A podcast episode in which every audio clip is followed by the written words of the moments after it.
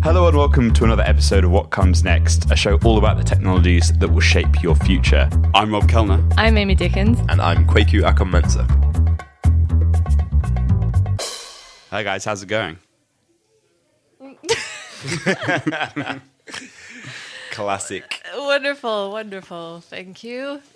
Oh, God, I just choked on my smoothie. What's in your smoothie?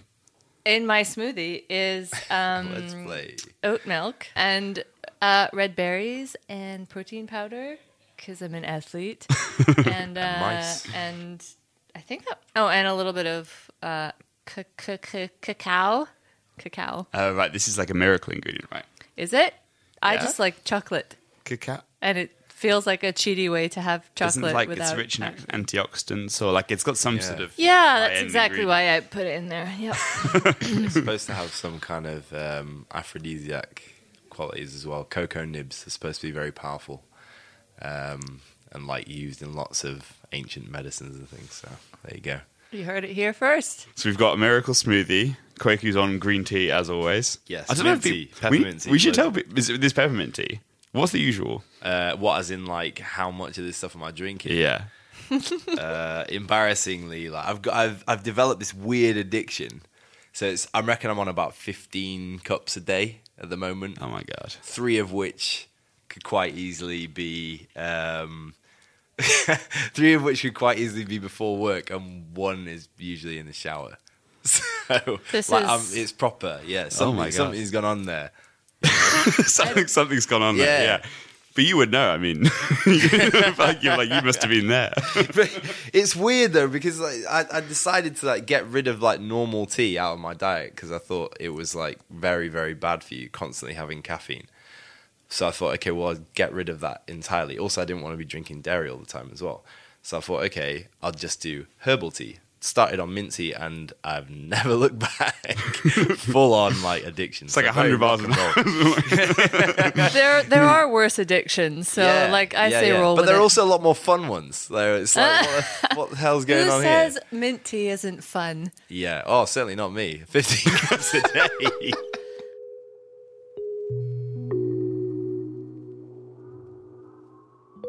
On this episode of What Comes Next, we're looking at one of the most important places, one of the most important theatres, even, where we as a society come together to ask ourselves what the future holds fiction. 37 years ago, the original Blade Runner was released. It's a dystopic, neo noir drama. Its setting, a brutal, neon lit Los Angeles in November 2019, the month and date this episode was recorded. In the years since, Blade Runner's gloomy but tantalizing aesthetic has become visually synonymous with a future gone wrong. Like many great works of science fiction, Blade Runner's extraordinary context has become a mechanism through which we ask ourselves important questions about our ordinary humanity. It forewarns us of problems we often fail to imagine in our ceaseless quest for the new and exciting. But does this influence of science and dystopian fiction carry its own risks? Can these well told tales scare us away from important progress? That's what we're going to discuss today. Obviously, we'll be talking a lot about Blade Runner, Blade Runner 2049, the sequel, and a bunch of other science fiction movies and novels. So if you're worried about spoilers, maybe give this episode a miss. Something we've kind of brushed on every episode so far, and we'll talk about a lot in the future, which is uh, science fiction and its influence on how we think about kind of the technologies, what comes next, and the technologies that will influence and kind of create the future. By far, one of the most culturally influential pieces of science fiction, futurism, if you want, if you want to call it that, is Blade Runner, which is obviously an incredible sci-fi epic. And it was made in 1982 by Ridley Scott, 37 years ago, and it was set in November 2019. So this is the month and the year that we're recording this episode. Welcome to the future. yeah. Hello, the 80s. You finally arrived. for me, also, I'm a, I'm a huge dystopian science fiction fan. And for me, it's the pinnacle of dystopian science fiction. I don't know, Amy, what you think. You're a big sci fi fan as well. I'm a huge sci fi fan. I'm actually not such a fan of dystopian science fiction. I've read a lot of the old classics. I love weighing in on the, um, the Huxley Orwell debate, which is what I plan to talk about today. Um, so, sort of the difference between they're both dystopian, but one is very much uh, kill yourselves by pleasure, and one is kill yourself through pain, or control through pleasure, con- control wow. through pain. But I really enjoy the sci-fi that's that's a little. I, I like this the more modern sci-fi, the stuff that's a little bit more out there. It's a little bit more realistic. Maybe not. Re- maybe realistic's not the right word. Um, but yeah, dystopian. Don't get me wrong. I love a post-apocalyptic book, but dystopian sci-fi, I think, is probably not one I'm super super knowledgeable about. Would you, that's interesting. You, would you, you'd separate post apocalyptic and dystopian? Yeah. Ooh, interesting. Well, okay. because post-apocalyptic doesn't necessarily mean sci-fi. Right, because also sci-fi gets bundled in with basically anything set after the date, right? Exactly. Anything that is set, you know, more than a year in the Yeah. future or something like that. Right, Yeah. right. Yeah, that's interesting. I've always sort of I've always bundled them together, post-apocalyptic and, and dystopian. But I well, suppose like yeah, they're different. you look yeah. at the Hunger Games, like a lot of YA, I think is is post-apocalyptic, right? Um, Right. So Hunger Games, not really an apocalypse, but it's it's a futuristic story. It's sort of a very much a dystopian future, but it's not it's not sci-fi. So where are we drawing the line then? Because that that's to me is like kind of aside from the fact that it's a very commercial kind of adventure-y action kind of movie. To me, that's like yeah, pretty much quintessential sci-fi. No, is it? Because they have that that very future tech. Uh, Yeah. uh, like dome system that they all play the actual Hunger Yeah. game within. So so for me, science fiction is when a book or a story is is primarily focused around science. Like I, I would say the Hunger Games, although it incorporates technology, I wouldn't call it sci-fi. I would call it YA more than anything or dystopian. I mean, there are easy wins for sci-fi. So you've got books like William Gibson's Neuromancer, and you've got things like yes, Ender's Game we were talking about earlier, or Orson Scott Card. Um, but yeah, I think there's definitely a strange line where it's something that's happening on this planet. It's a feasible future. I mean, even 1984, it is lumped in with sci-fi, but it is probably more accurately dystopian. I don't know if that's the point of this conversation, but yeah, I think it is now. yeah, yeah. it's useful. I know it's useful to draw the line because they are different categories, but they also serve similar purposes, right? Like, Yeah. or they can do at times because you can also have dystopian sci-fi. That you can you can Absolutely. kind of merge the 2 and I think dystopia has a particular agenda. It's a warning. Exactly, yeah. Yeah. Whereas sci-fi, it, it can be much more positive than that. And Mm-hmm. if you think of like so Star Trek, um, like the sort of classic utopic sci-fi, or like kind of the main sort of uh, sci-fi fictional series universe. It's very positive, and it, but it's it's and it's very science fiction. But it's also interesting. I think that we were so we were speaking to a company recently who find it really difficult to use the use the phrase artificial intelligence in any of their sort of branding or marketing materials anytime they talk about themselves because it's become so sort of- yeah exactly yeah it's become it's become completely sort of politically charged emotionally charged um, and that has become a sort of uh, hugely negative word, and and, and this is because of science fiction, right? It's become it's like the, the Terminator is the thing that they most fear, right? So that every time they bring up the word AI, people's minds instantly drift to Terminator. Positive of that is we know or what's replicants to bring it back to, to Blade Runner. Yeah. to, yeah, to bring it back, that's absolutely true. Yeah, you, but but also both films where you talk about you know AI in a negative context, right? The Matrix, you can easily chuck in there. There are so many where the AI is either abused to the point of of um, social disharmony or the cause of huge human pain. There's the benefit of that is we have a sort of yeah we we have an understanding of what could go wrong and therefore maybe an ability to prevent it. But on the other hand, genuine benevolent attempts to use AI are really struggling because this is this is a term that you can't use anymore almost. Yeah, I, th- I think like for sure the um, the sort of misinformation Skynet kind of model that, Right. uh, that we all, I suppose, grew up with is definitely part to blame for that. But then at the same time, I think you would struggle to find completely benevolent uses of AI uh, right now. So it's like misinformation and then misuse is, is the kind of modern day uh, PR problem that AI has. So when I think of AI now, I think of mass data collection and analytics and marketing companies that are basically going to sell you things more effectively, perhaps things that you don't want, sway your opinion, etc., etc.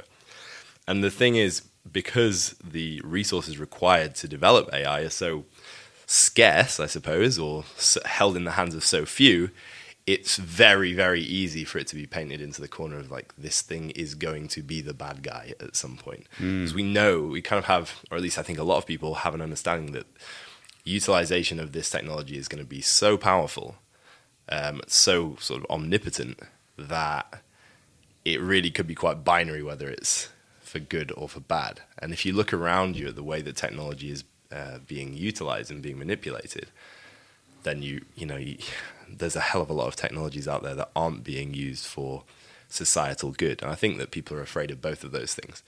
Having said that, my dad is definitely worried that robots are coming at some point.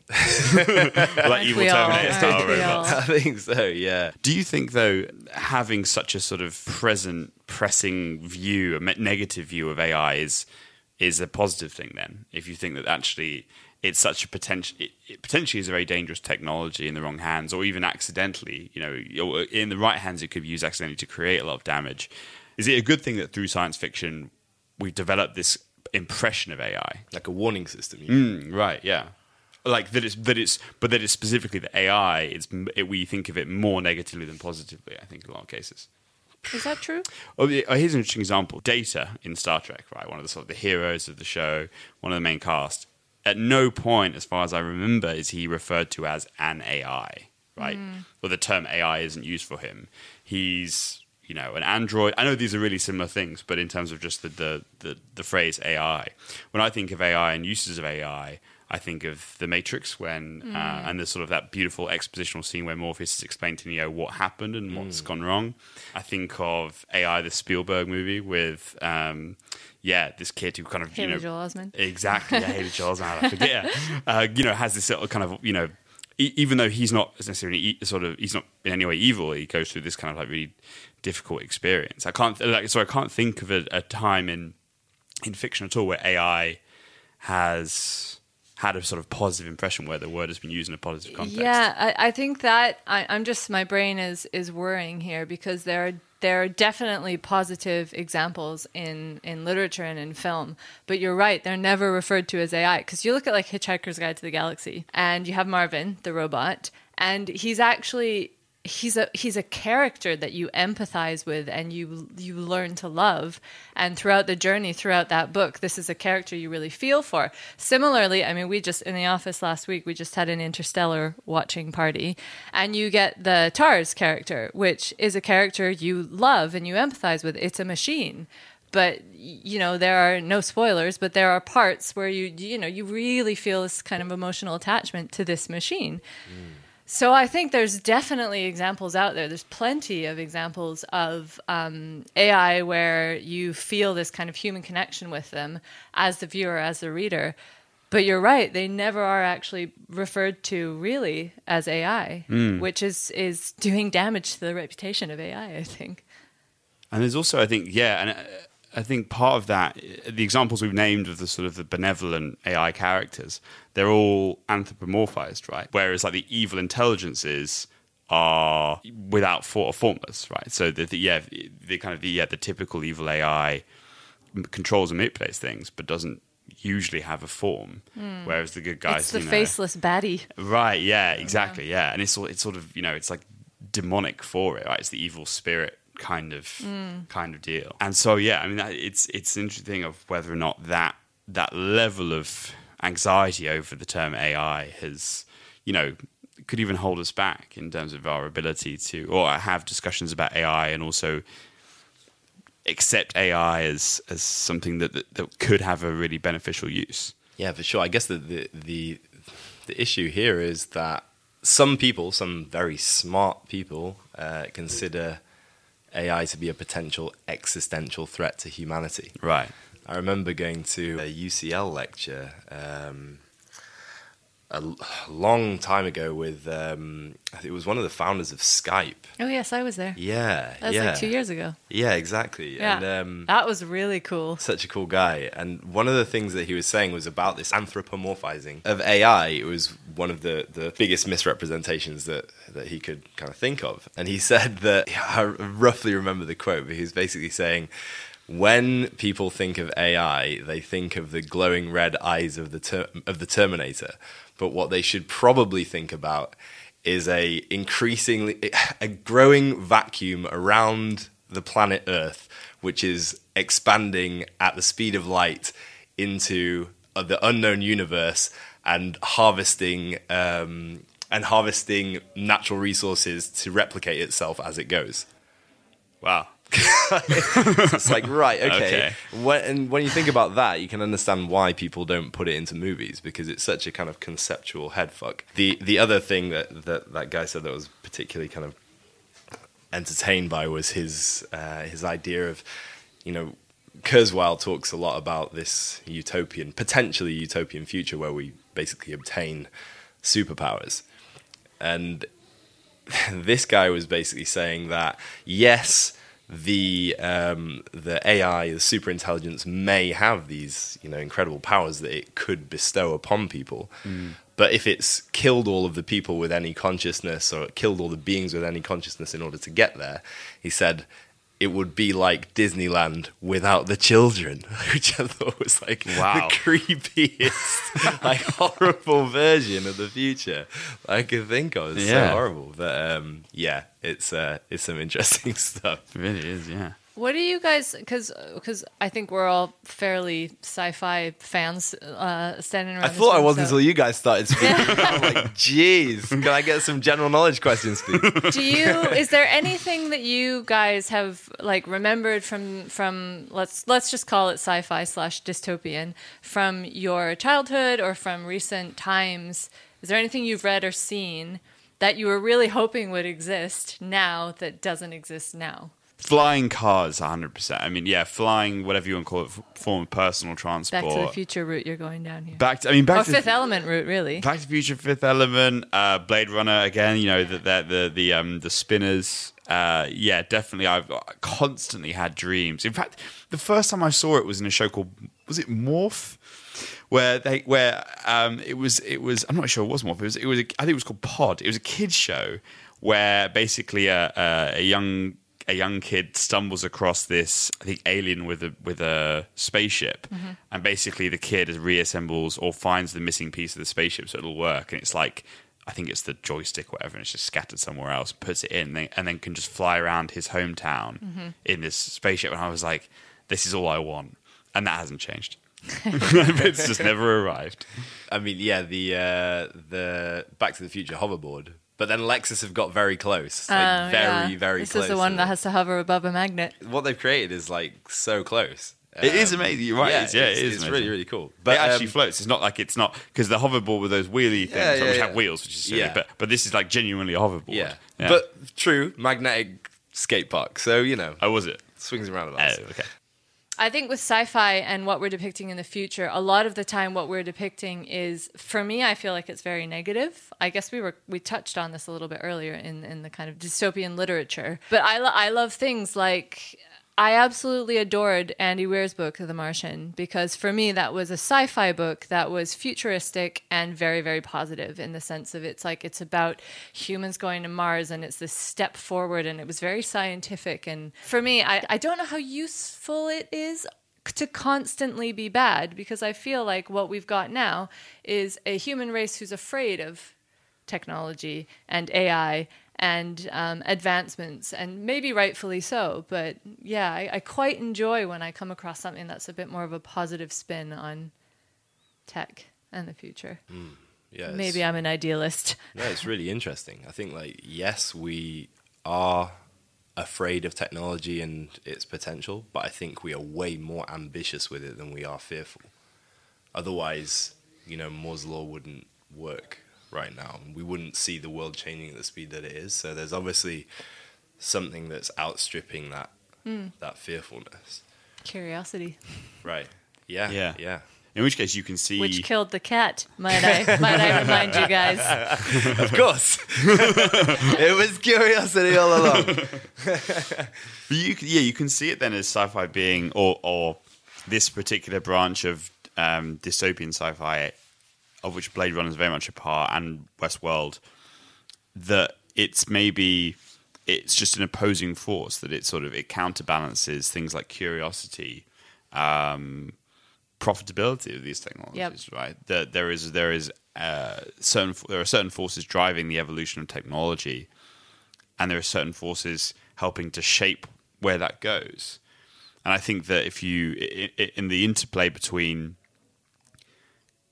companies and innovators, and perhaps kind of um, what we decide as a society is culturally pressing or socially pressing, that's once those two meet in a place, that's constructive, right? That's benevolent. It helps everybody ideally as much as possible, and it's. But what do we need? What information do we need, or motivation do we need as a society in order to have that conversation? What do we need to bring to the table? In the case of AI, maybe it's we've gone too far. And AI is a good. I think AI is a just a useful example. There are lots of other examples too, but AI is I think a useful example where we say, actually, you know, when a company says, right, we're developing this this kind of this sort of particular AI, at least there are these sort of this set of common cultural reference points we can draw on and say, well, actually, if you don't, if you know, if we're not careful, this is where it could go.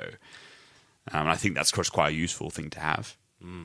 Yeah, for sure. I, I, it's it's making me think of how um, how assimilated we are to the the age in which we are born. Right, like if we look at dystopic views of the future, I mean, like 1984 is a perfect example. Right, it's even now it's like terrifying to us, but we've kind of crept into a not that dissimilar place, or we've you know we're hurtling towards it very very quickly um, and at what cost to kind of you know download this app for free and give your information here there and everywhere you know um, and i think at the same time if we look back we also see things that we would find horrific like oh my god i'm glad that i didn't live like back in the cold war or you know any any other number of um, uh, of, of eras right?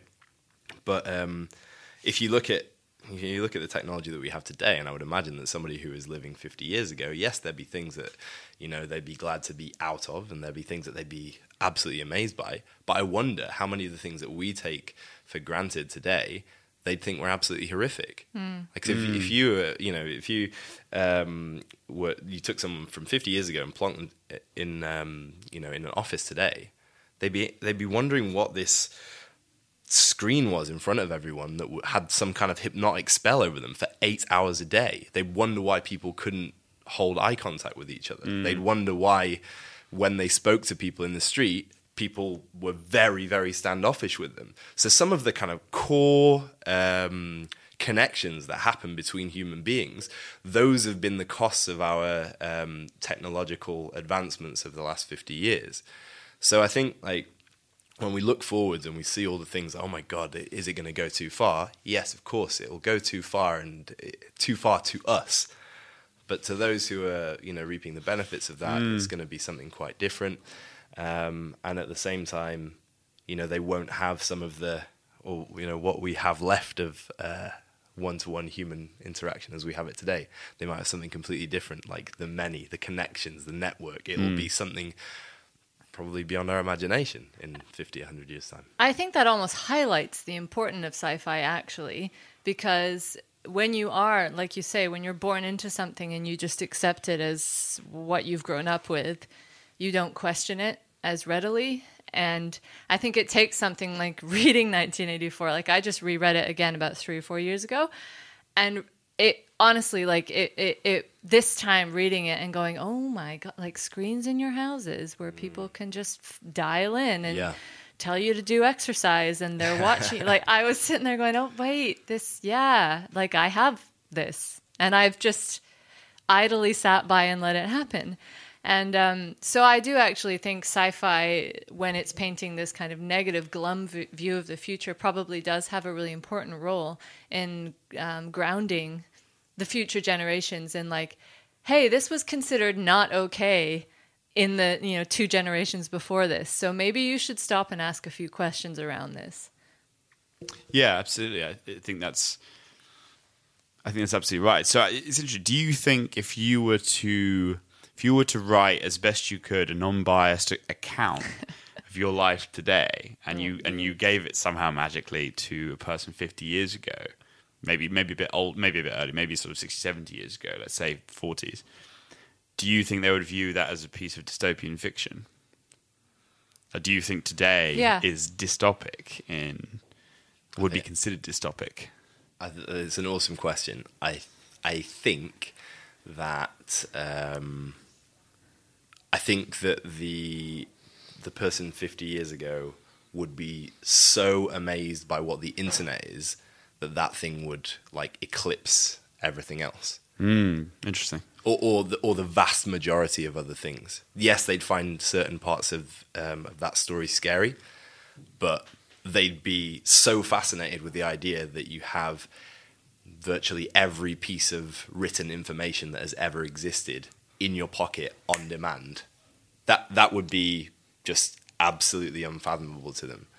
You know, that it's Yeah. like it's like you know, if somebody um, gave me a story about fifty years from now, Right. and the world was you know messed up in all sorts of different ways, but they had immortality. Right. A lot of my view of that world would be governed by okay, the the whole concept of life has changed because of this. Yeah. and I still think that that the internet still still amazes me today. You know, like I'm lucky enough and old enough to have lived on both sides of the fence. Right. Right. Yeah. At the analog side of your life, Right. And Yeah, yeah, yeah. Yes, me too. Yeah, yeah. Team analog. Um, and and I, I, it still amazes me. And I think that people will look back on this point in time, or this, this kind of span between non-internet and internet era, as something that was just absolutely insane. You know, you speak to your grandkids about that, they're gonna be like, "What? You have to go to a library and get books out? That's mad." And now, and th- this is still the early days of the internet as well, right? So I, I, I genuinely believe that that would be the thing that they would kind of focus on. I'm trying to think of someone's going to be listening to this thinking, "You absolute idiot! Like, surely it's you know the state of um, world politics, or surely it's like climate change. Surely it'd be those things that they would gravitate towards."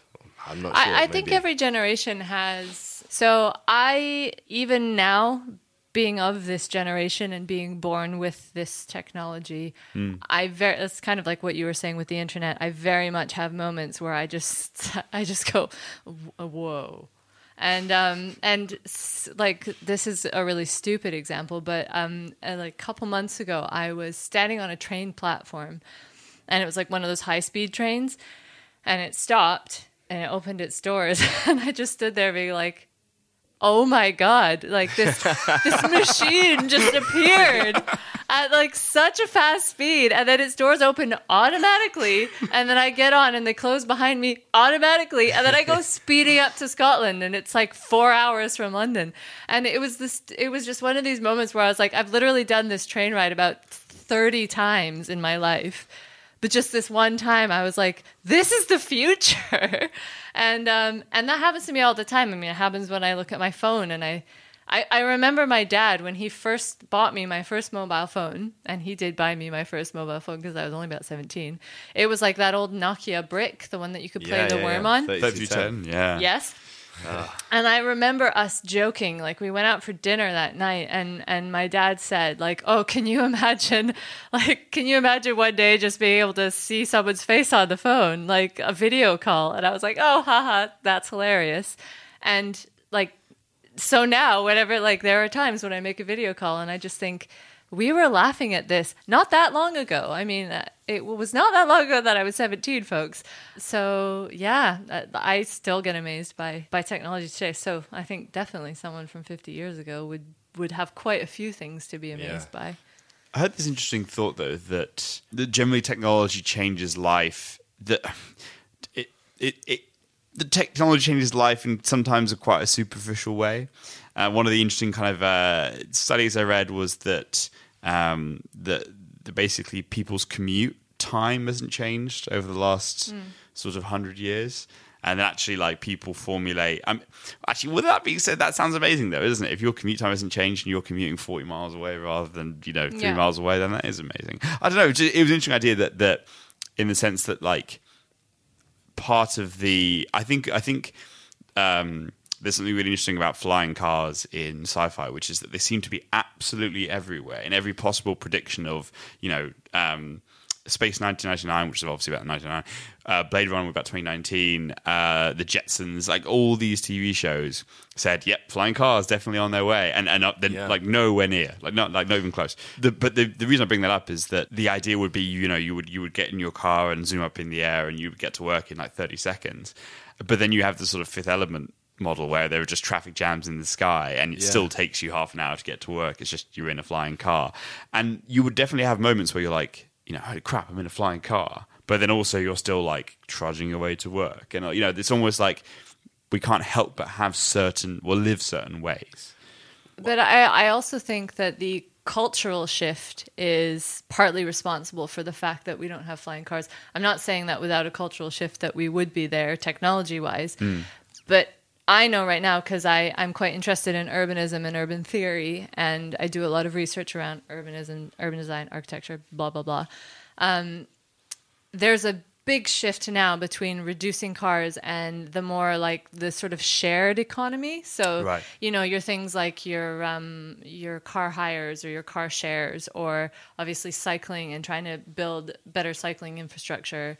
Um, more emphasis on public transit, and that's coming along with the conversation on climate change and stuff like that too. So I think like with a lot of these futuristic um, assumptions, they were very much based around the the thought that people are still going to hold the same cultural values in the future, which and that's what interests me when we think of what's what comes next.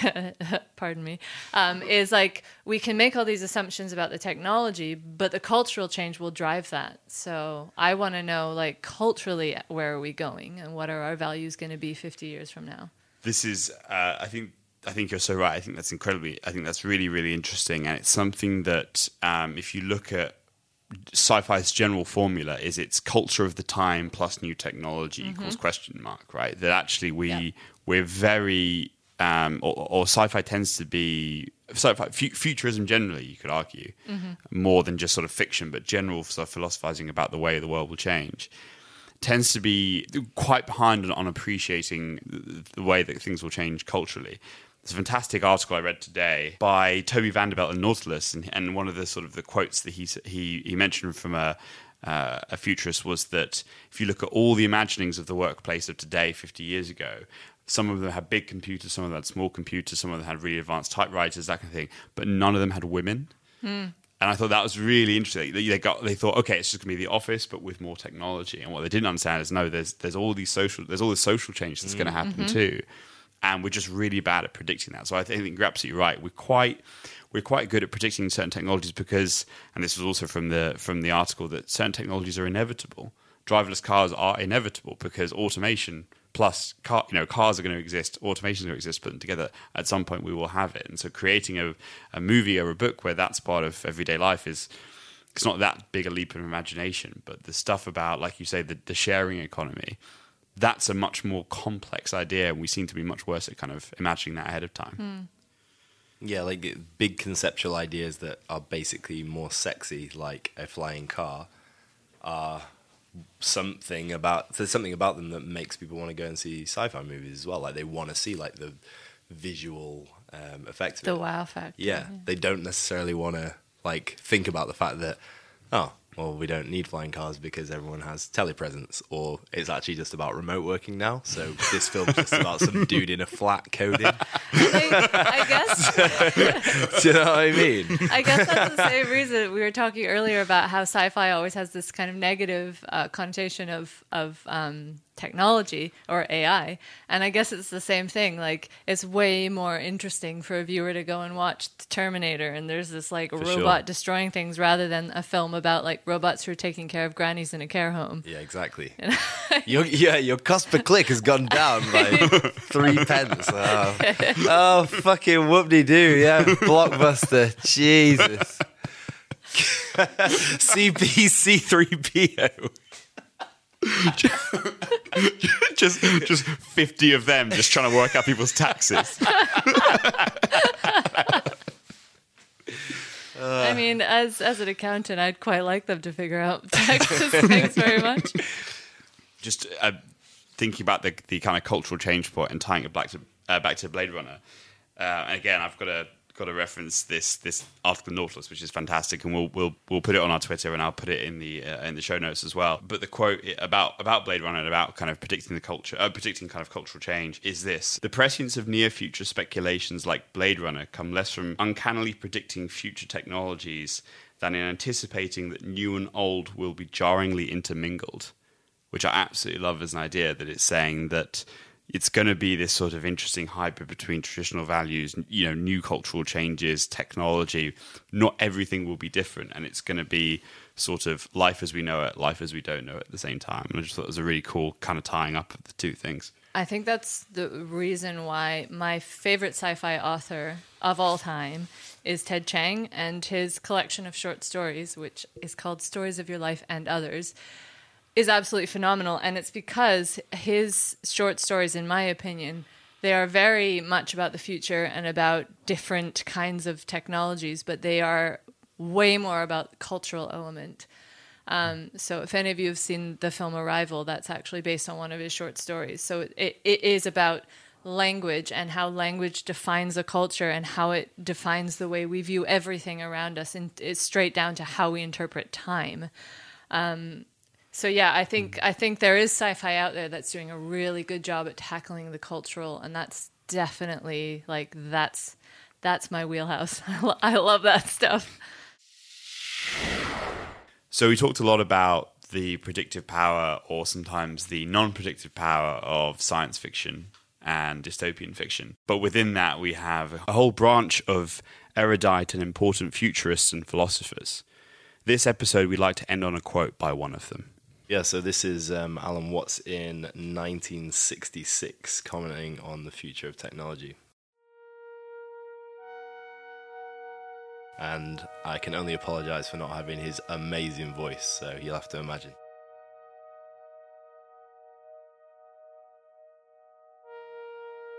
Despite the fact that more accidents happen in the home than elsewhere, increasing efficiency of communication and of controlling human behavior can, instead of liberating us into the air like birds, fix us to the ground like toadstools. All information will come in by super realistic television and other electronic devices as yet in the planning stage or barely imagined. In one way, this will enable the individual to extend himself anywhere without moving his body, even to distant regions of space. But this will be a new kind of individual, an individual with a colossal external nervous system reaching out into infinity.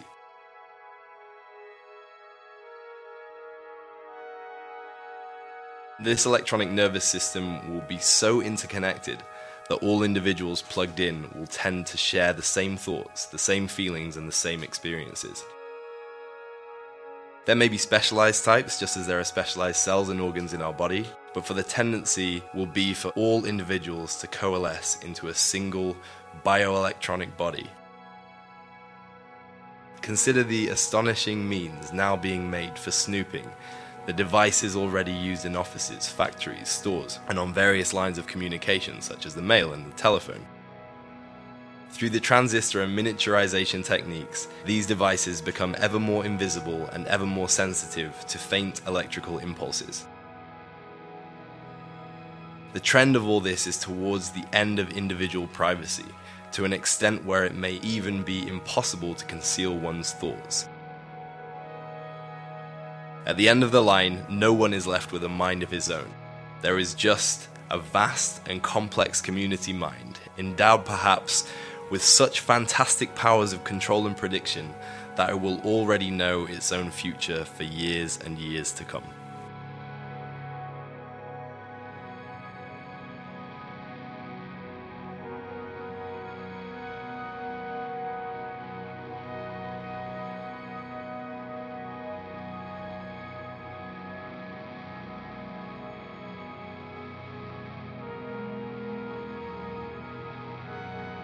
Thank you very much for listening to this episode of What Comes Next.